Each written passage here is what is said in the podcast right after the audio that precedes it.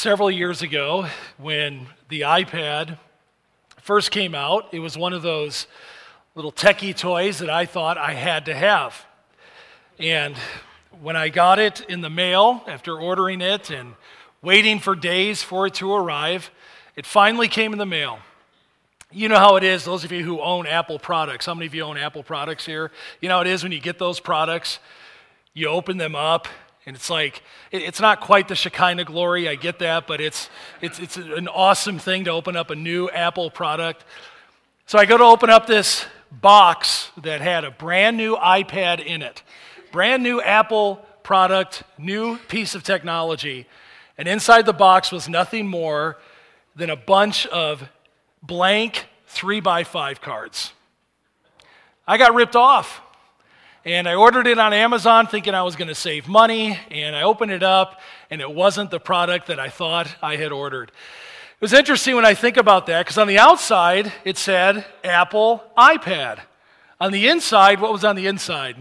Nothing more than a bunch of blank three by five cards. I bring that up to transition that into this passage here. Jesus here is going to give an illustration of if you're truly connected to the vine, this is the fruit that's going to grow out of your life. In other words, let me ask you this if someone were to look inside of your heart today, if we open up the box of our hearts, what would they see? What would be evident? What would be the fruit that's growing there? So you ask yourself this question. Last week we looked at the whole metaphor of, of, the, of the vine, the true vine, that's Jesus. You look at the branches, that's us. We grow out of that vine. And here's the fruit that should grow from that. So, what is the fruit we should expect from those who are truly in Christ? Let's think about this. And today's passage will tell you and teach you what it looks like what does a fruitful Christian look like? What is that fruit we should look for in their lives? And Jesus will define that for us. If you're truly a follower of Jesus, we look into the box of our hearts. This is the fruit that should be growing.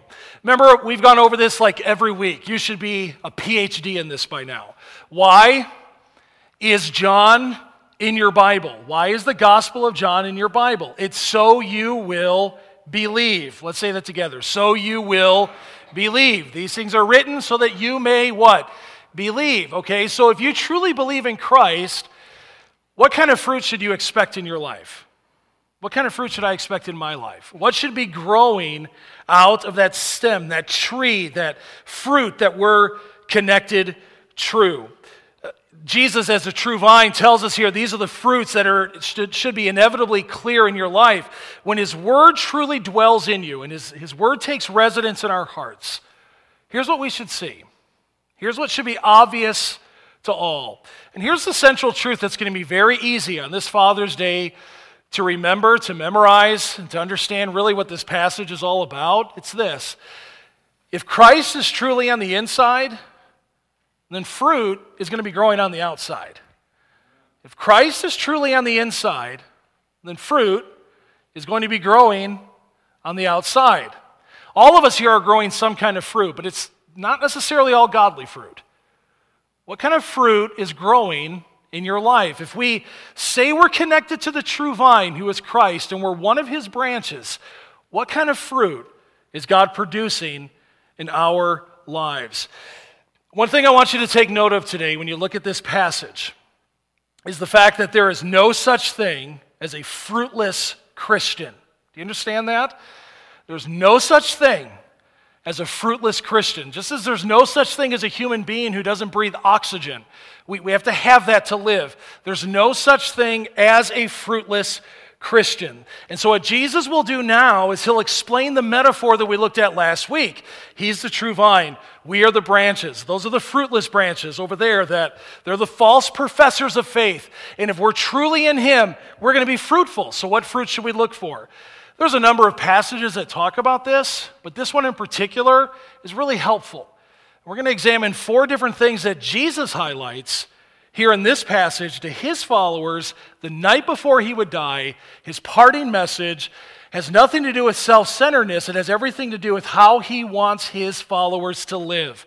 Here's what we should expect in one another's lives if we truly know the Savior. First one is this if we're truly in him and his fruit is really growing in our lives, you will lovingly obey. There's going to be an obedience there that is joyful and it's loving and it's going to be at the desire of our heart. Look again at verse 9. Jesus said this As the Father has loved me, so have I loved you. Abide in my love. If you keep my commandments, you will abide in my love, just as I have kept my Father's commandments and abide in his love. Jesus makes an important point here, and you don't want to miss this. When the Word of God abides in you, in such a way that it takes deep residence in your hearts, you're going to respond with obedience, but it's not just any kind of obedience. It's an obedience that is done out of love. The same perfect love that the Father has for the Son and the same perfect love now the Son has for us. And now, in response to that perfect love, we love God in return. That's not perfect. My love for Jesus is not perfect, and your love for the Lord is not perfect either. But it should be there. And when we love Him and when we obey Him, it ought to be out of a heart that is joyful and delightful and, and has as its greatest pleasure to please our Heavenly Father. And the point Jesus here is making, if you look at verse 10, is that the way we enjoy His love, this amazing love that God has given to us, is when we obey Him out of a heart of love. And that's how God wants us as His children to obey Him with a heart of love, with a heart of delight, with a desire in our hearts that really sincerely wants to glorify Him. So ask this How did Jesus obey His Father? Well, He did that with a heart of love. And you find in John chapter 8, verse 29, when Jesus made a claim, I cannot make and you cannot make, I always do the things that what? Please my Father. And in our own lives, and I want you to think of your life today in two different spheres, two different arenas. You have your public life and you have your private life. In your public life, God wants us to be obedient. And I would argue this it's easier to be obedient publicly than it is to be obedient privately. How many of you would agree with that?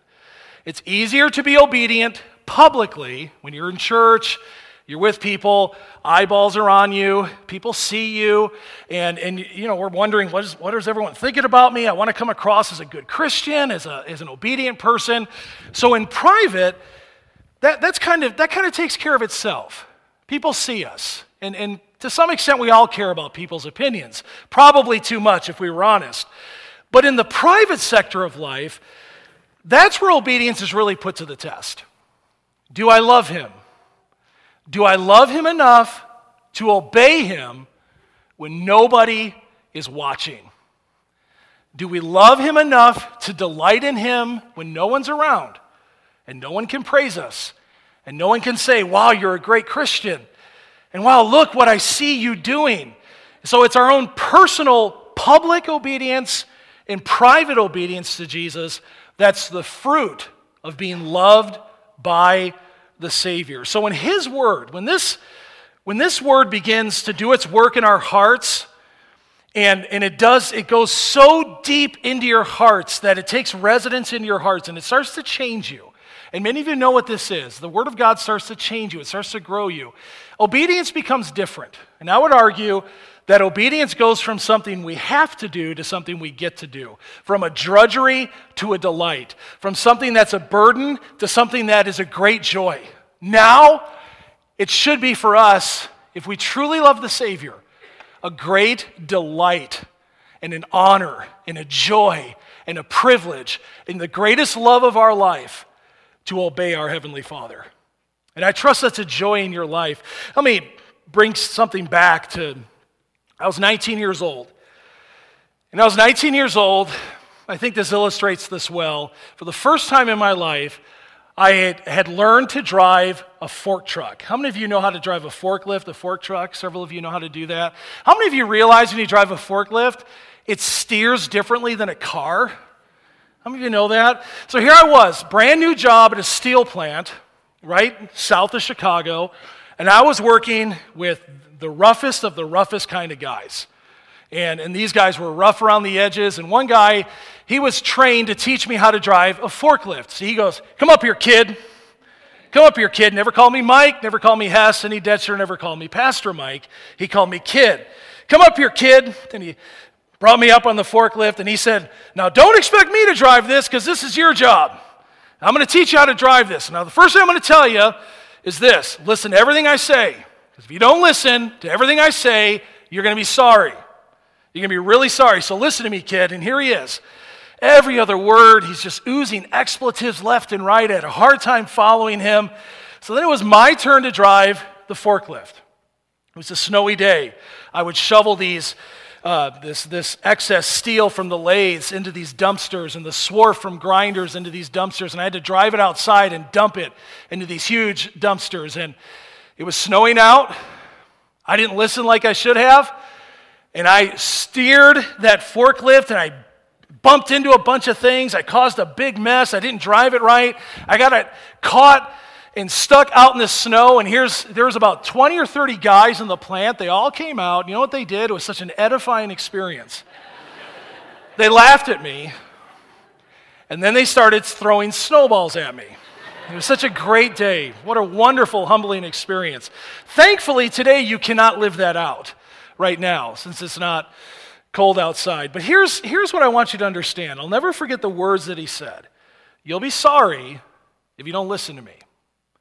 You're going to be sorry if you don't listen to me. Friends, can I submit this to you today? You are always going to be sorry if you do not obey the commands of God. I'm not saying you're always going to be comfortable if you obey God, but I am going to tell you this. You will always be sorry if you do not obey the commands of God. You may say, right now, it doesn't bother me at all. Trust me, friend, keep living that way. Down the road, you will always be sorry if you do not obey the commands of God. See, the commands God gives to us, He gives because He loves us. Are you convinced of that today? So, God tells me to avoid foolish living, impure living, unholy, unholy living. God tells me to avoid lacking self control. He tells me to be a forgiving person. You know why He tells me that? You know why he tells you that? Because he loves you. And God, in his infinite wisdom, knows what is best for our lives infinitely better than we do. And he tells us this because he loves you. And be encouraged by this. The one who gives you these commands, God who gives you these commands, sent his son, who is the perfect pattern of everything we should be. Everything God wants us to be, Christ is the perfect pattern. And no matter how you scrutinize his life, no matter how intensely you look at how he lived, what you're going to come away with is Jesus Christ is the perfect man. He is God. And as you look at him and you examine him, you understand everything God commands me to do, God empowers me to do. How? Because you and I, as followers of Christ, we're connected to the true vine. We're connected to Him. Like I said last week, without the power of Christ, you're powerless to live for Christ. That's why Jesus says in verse 5 without me, you can do what? Nothing. So I would say this if you're connected to the true vine, the, the fruit that's going to grow in your life, the first branch is going to be this you're going to lovingly obey. There's going to be a delight to obey our Savior. We're going to love to do that. Second thing is this is you'll know his joy. Here's the second branch that grows from this. Look at verse 11. These things I have spoken to you that my joy may be in you and that my joy and that your joy rather may be full. So, so far in the upper room, Jesus has spoken about a lot of different things. He's spoken about his love and how now we can love one another. He has spoken about his peace that he gives to us in a very troubled world. He's also spoken about the fact that the followers of Christ will not be left without him. They'll have his presence. He'll be there with them. You'll never be left alone. And then he talked about the fact that you're going to have the power that's necessary to do what God commands you to do. And now he promises this his joy. He promised his joy. What was the basis of Jesus' joy? Notice how the flow of the text goes here. You, you, talk about love, and you talk about obedience, and then he talks about joy. Why was Jesus such a joyful person? He didn't have joyful circumstances, he had difficult people in his life. Jesus was hated, Jesus was betrayed. People said bad things about Jesus, but yet he was still joyful because Jesus tied his obedience with his joy. Remember Hebrews 12, verse 2 who for the joy set before him, he's about to go to Disney World. What does the verse say? He endured what? The cross, despising the shame, and is set down at the right hand of the Father. What must be our basis of joy? It's right here in the text. It's by abiding in Christ, remaining in Christ, remaining in His Word, lovingly obeying Him. Here's what you find from the text. You might find today joy is very elusive in your life. And you might have to confess, as, as we all do from time to time, at this very moment, I'm not a very joyful person. There's not a lot of joy here. So maybe that's where you are today. I want you to pay very careful attention to this verse because I think you can memorize it by the end of the service today. Notice two things about it joy comes from a relationship with Christ alone. Do you see his words here? Look at verse 11. These things I have spoken to you that who? My joy, Jesus says, that my joy may be in you. He doesn't tie joy to other people, He doesn't tie it to your circumstances. He doesn't tie it to a different location. He doesn't tie it to better health. He doesn't tie it to any of those things. Who does Jesus tie joy to? Help me here, church. To himself. He ties it to Christ. So it doesn't have to do with finances, the way we look, or the opinions of others. It has to do with Him, our relationship with Him. Let me point out a second thing in this verse. Joy is also for the obedience. Uh, if you look here at verse 10, if you keep my commandments, you will abide in my love, just as I have kept my Father's commandments and abide in His love. It's no accident. Verse 11 is exactly where it is. These things I have spoken to you that my joy may be in you and that your joy may be full. What I'm seeing here is that joy is for the obedient, it's for those who lovingly obey the Savior. And that teaches me this, which means if I'm disobedient to the Lord, if I'm not following Him, I'm not, I'm not loving Him, now if I'm going my own way saying, I'm going to live my own life, here's what I should expect. I should not expect to be a joyful person. And you should not expect to be a joyful person if you're not living for Him, especially, friend, if you are truly redeemed. If the Spirit of God truly lives inside of you, you should expect no joy outside of doing what God explicitly, specifically commands in His Word. So I'd ask you today are you looking for joy? I've never counseled anybody who has come to me and said, Pastor, can you give me about 10 points, several ideas on how to be a joyless person? But I have counseled many who have said, I am, I'm down and I'm not joyful. And here's what's happened in life. And there's been some difficult things that God has ordained in their lives. And they would say, I'm not very joyful right now. Friend, are you looking for joy? Look to Christ. Look to His Word. Look to the Savior. In Him we have complete joy. So if you're joyless today and, and you're saying sincerely, I, I just don't have any joy in my life, friends, it's easy to examine everyone else around us who are imperfect and flawed and, and don't meet our expectations. That's very easy to do. But God doesn't tell you to look to them, God tells you to look to the Savior. Look to Christ. He is our source of joy. He has promised for all of His children that means you, it means me, it means all of us. Full, complete joy for each of us. Something we can never get in the world. So, right now, I'll make a definitive statement based on this text. Right now, you can have joy. And nobody in the church agrees with me, but it's still right. You can have joy. Right now, we can have joy. And guess what? The circumstances around us don't have to get better, and the people around us don't have to get better. Joy is evidence, it's a fruit as you read in Galatians 5 22 through 23. The fruit of the Spirit is love, joy, peace, patience, gentleness, meekness, self control. These are things that just grow out of a heart that truly knows Christ as Savior.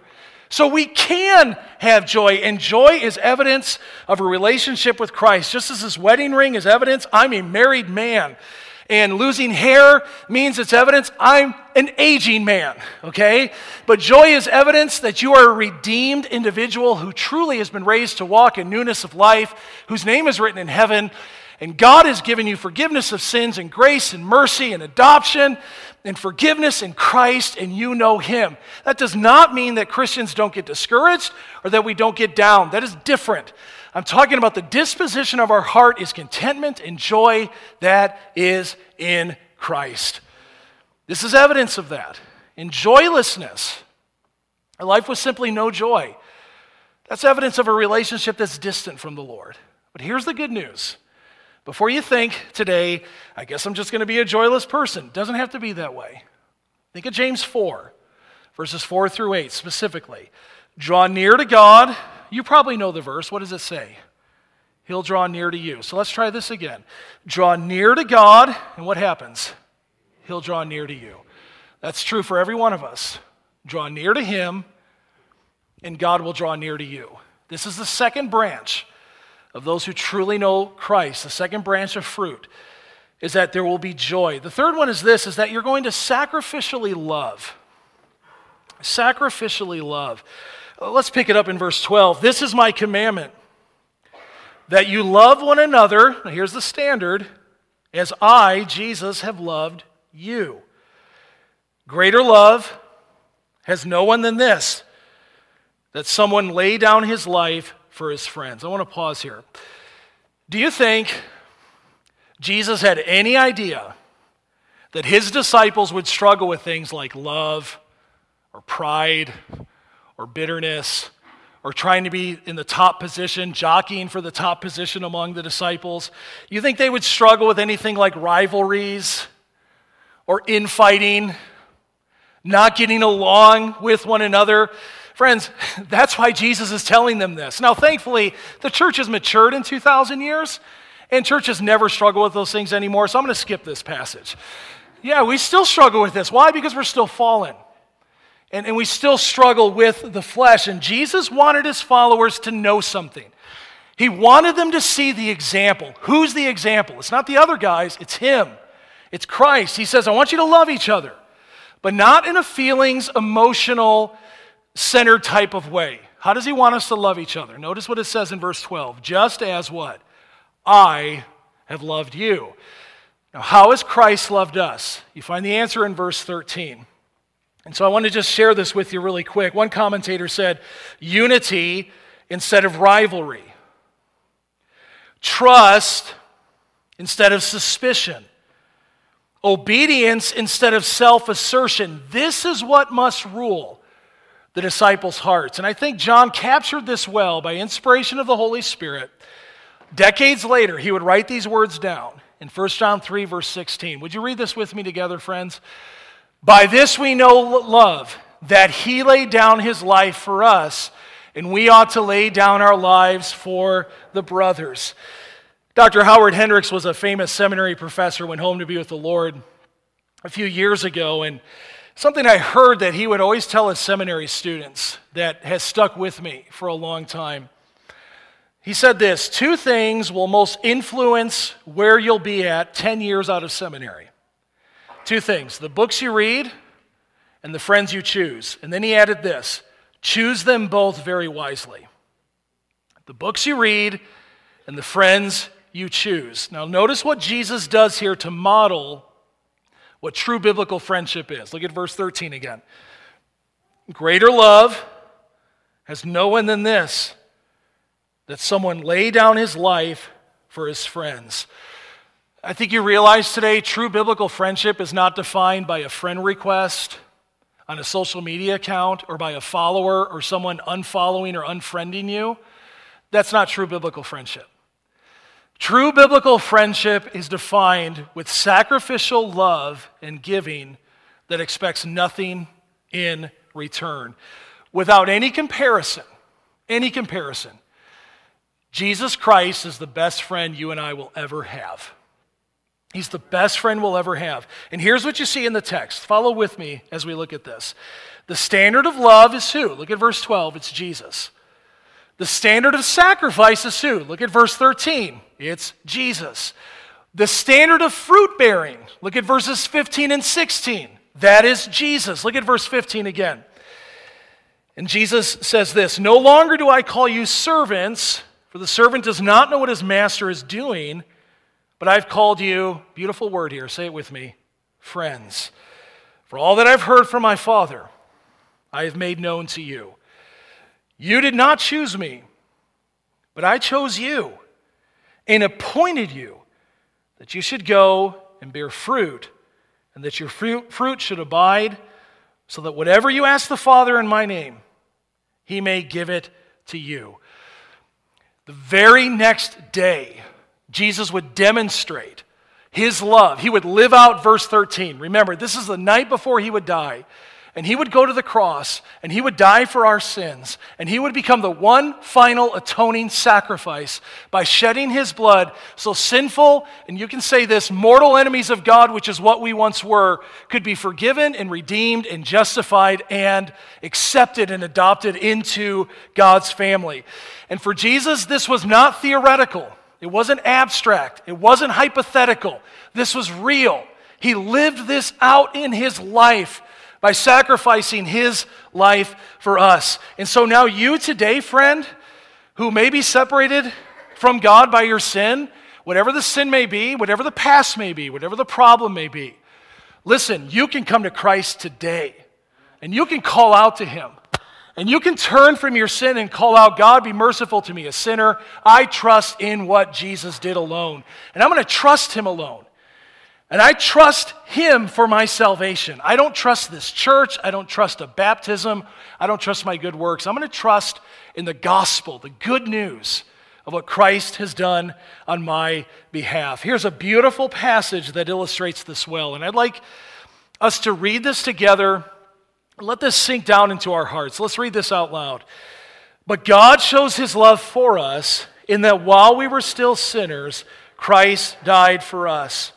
Since therefore we have now been justified by his blood, much more shall we be saved by him from the wrath of God. For if while we were enemies, we were reconciled to God by the death of his Son. Friends, the biblical understanding of friendship is so missed in our world today. But according to this passage and, and numerous others, the biblical understanding of friendship is sacrificial giving, loving, thinking of the other person as more important than yourself. And friends, this is why I believe even some professing Christians find themselves in this constant web of drama all the time, is because they have these unrealistic expectations of friends. And so when they think they're not giving to me enough, they're not doing me, they miss this right here that it's not about giving to me, it's about sacrificially serving others. And understanding there will be some people in your life who are friends who may not give you much in return. And I would challenge you with this thought. That's kind of the way we are with the Lord. Think of what God has given to us. Will we ever give to God in an equal measure what God has given to us? And the answer to that obviously is what? It's no. And this is why there might be this constant revolving door of friendships in, in someone's life. Because true Christ like friendship considers this how we can sacrificially give instead of get, how we can sacrificially love instead of always expecting others to love us. And then Jesus kind of puts it to where all pride is eradicated. There's nothing you can boast about with this here, friends. Look at verse 16. You can exegete this any way you want to, but it says what it says. He says, You did not choose me, but what? I chose you. To do what? This is what every follower of Christ should do. This is why I preach this way, and this is why, as a church, we try to pay very careful attention to those who profess, profess faith in Christ. If Christ has truly chosen you, then there will be fruit in your life. He's appointed us, He's commissioned us to bear fruit. There's only one reason here why these followers of Jesus were his friends. What's the one reason? He chose them. And instead of that prom- promoting pride and arrogance, you know what it does? It humbles us, right, friends? I have nothing to boast about. I have nothing to brag about. I'm not smarter than anybody. I'm just simply an object of God's love and grace and mercy that He's given to an undeserving sinner like me. And the means of fruitfulness comes from what? Being connected to the vine. If you're not connected to the vine, there's not going to be fruit that comes from the vine. And that fruitfulness you find in verse 17 comes from a relationship that you have with Him in prayer. There's no power without prayer, there's no fruit without prayer. If you look at verse 17, let me show you one of the most important marching orders that Jesus gave to his disciples. These things I command you so that, what, friends? You would love one another. We talk a lot about disciple making, we should. It's what God gives to us, it's the mandate. But there's another aspect here, friends, that we, can forget, and that's disciple loving. It's loving other followers of Jesus. I want to take you back to when I first walked in church as a young 17 year old teenage boy. And so I thought to myself, here I am in church, and this is great. These people aren't going to be anything like my friends in the public school, nothing like them. They're all going to love each other, and they're going to be great. And they're all going to be accepting of one another. And you know what's great? I thought to myself as a brand new believer, these are Christians, and none of these Christians are going to be difficult to love. Now, how many of you have found out the hard way? That's really not true, right? You know why? Because I'm a difficult person to love. Great time for an amen, right, family? Yeah, I'm a difficult person to love. And if we're not followers of Christ who love one another, I just want to throw this out there. You're going to have a really difficult time giving credibility to your testimony. If we're really not loving one another, you're going to have a difficult time telling people, come follow my Savior as I follow him. Because unsaved people live that way. But we're different. We're different. We're raised to walk in newness of life. We can love by God's grace. Let's look at the fourth branch that grows out of the true vine, and that's this. You're going to be despised by the world. A fruitful Christian, more than likely, will be despised by the world. Pick it up in verse 18, if you would. If the world hates you, know that it has hated me before it hated you. If you were of the world, the world would love you as its own, but because you are not of the world, but I chose you out of the world, therefore the world hates you. Remember the word that I said to you? A servant is not greater than his master. If they persecuted me, they will also persecute you. If they kept my word, they will also keep yours. But all these things they will do to you on account of my name, because they do not know him who sent me. If I had not done and spoken to them, they would, they would not have been guilty of sin, but now they have no excuse for their sin. Whoever hates me hates my Father also. If I had not done among them the works that no one else did, they would not be guilty of sin. But now they have seen and hated me, both me and my Father. But the word that is written in their law must be fulfilled. They hated me without a cause. Let's stop here because Jesus points something out that, that you really need to get as a Christian. That if you're truly living for Him and you love Him and you want to obey Him and, and you're lovingly obeying Him and, and you want Him to be exalted with your life, according to the Savior's words, if people hate you for that, understand this. It's not you they first hated.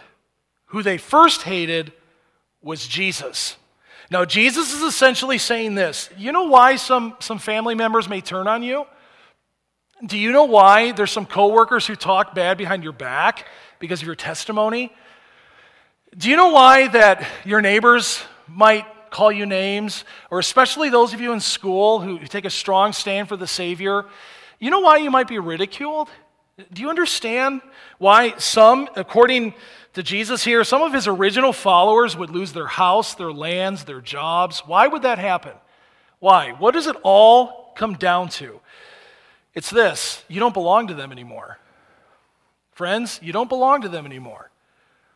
You're different. Jesus not only tells his followers they'll be hated, he says why. Here's why they will be hated. Look at verse 19. They're not of this world. This refers to the system of this world, not mountains and oceans and hills and land. This is the system of this world controlled by Satan.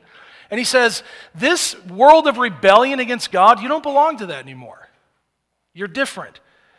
You're not of the world. And he says here, You don't belong. You have a different love now different affections, a different object of worship, different desires, different goals, different objectives you have in life now that is different than what it was before because you've been raised to walk in newness of life. No longer is the, the goal of a family just to eat, drink, and be merry and to see them off and get a good job. That's not bad, but that's not it. That's not the ultimate goal. Now it's to love the Lord. Now it's to bring glory to Him. And friends, if that's the way we think, you simply will not fit into this world. You are going to be different. And he also says this it's because I chose you out of the world. Now get this if the world hated Jesus and everything he stood for, you should expect the world to hate you as well. We should not be shocked. If the world hated the Savior, then we should expect, if we're following him faithfully, it's going to hate us as well. Listen to James Boice as he wrote on this many years ago. Why does the world hate Christians? Have you ever thought about that? Why are Christians in North Korea so hated? Why? It hates them because it hates their master. Hatred does not exist because of what Christians are in and of themselves. Really, we're nothing. It doesn't exist because of what they have done because they're harmless, or at least we should be. Hatred exists because the world hates Jesus and because Christians are identified with him by virtue of his call. So here's the point with all this let's not be surprised as a church if the world hates us for what we stand for. Let's not be surprised if there's some antagonism against us. Look, the more you're like the world, and I'm not preaching here some sort of isolationist, ultra separatist type of philosophy here, so please don't misunderstand me. I'm talking about the way you live, the way you think, the goals you have in life. The more you're like the world, the more you're just going to fit in. There won't be anything that stands out. But the more you're different from the world, the more opposition you're going to face. Think of the words of Jesus. Luke 6, verse 46 Woe be unto you when all people speak well of you. Jesus did not die on a cross because he fit in really well. Jesus didn't die on a cross because he was popular. Jesus made definitive, objective, undeniable claims that only God himself could make. And what did that do to him? He was hated, he was despised, and he was rejected. Why did they hate Jesus? Look at verses 22 through 24. It's his words. You find here in verses 22 and 23 If I had not spoken to them, what did Jesus speak about? He spoke to people's self righteousness, he spoke to their sin issues. Most don't like to hear about their sin. We like to hear, hey, you're doing great, you're doing fine. Now, Jesus was never unkind, he was never dishonest. Jesus was gracious, but he was also bold. He was bold when he needed to be. He was gentle, but he was always truthful. But here's what Jesus' words did they revealed the character of what was inside people's hearts. And they also his works. Jesus raised the dead, he did miracles, he forgave people of their sins, he did the works of God. What did the works of God reveal? It revealed their hearts. He said, Look, if you can deny what I did, if you can deny these works, then great, but you can't. And it's those works that they hated. And just like the words of God and the works of God reveal our sinfulness, they reveal our utter need of grace. One theologian put it this way in the final analysis, here's what it is The hatred of the world for Jesus' followers may be, may be reduced to this the world hates Christ's followers because it hates Christ. And the world hates Christ because it hates the Father. So that means this friends, you are called a world to love those in the world where there's a very good chance where they may hate you in return. We are called to love a world that may hate us in return. That might be family, could be good friends, could be those at work, could be your neighbors. Now, I hope that doesn't happen. It'd be great if it doesn't. It'd be great if, if you had a great relationship. But understand this, friends. If we're truly in Christ, if Christ is truly inside of us, then fruit is going to be growing on the outside. We're going to be joyfully obedient. We're going to sacrificially love. We're going to be people who are despised by the world, and we're going to be joyful. There's going to be a real, true joy in our lives. I'd ask you today, I was going to do an illustration from years ago. It probably wouldn't have been the best, where you're kind of like those guys in the old Fruit of the Loom commercials, where you walk around in these big fruit outfits, you know? But really, that's what you are. You're walking around, you're growing some sort of fruit in your life.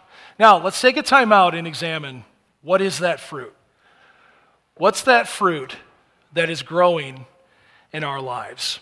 Let's pray and ask God to work in our hearts and change our hearts with this. Our precious Father, we ask you to help us in our lives, to demonstrate and show the fruit that a true follower of Christ should be showing. Father, may we be known by that fruit. And, and Father, may that continually grow. May it be evident and obvious that we're connected to the true vine. And we love you, Father. We praise you. Thank you for what you've done in our lives. May that continue to grow.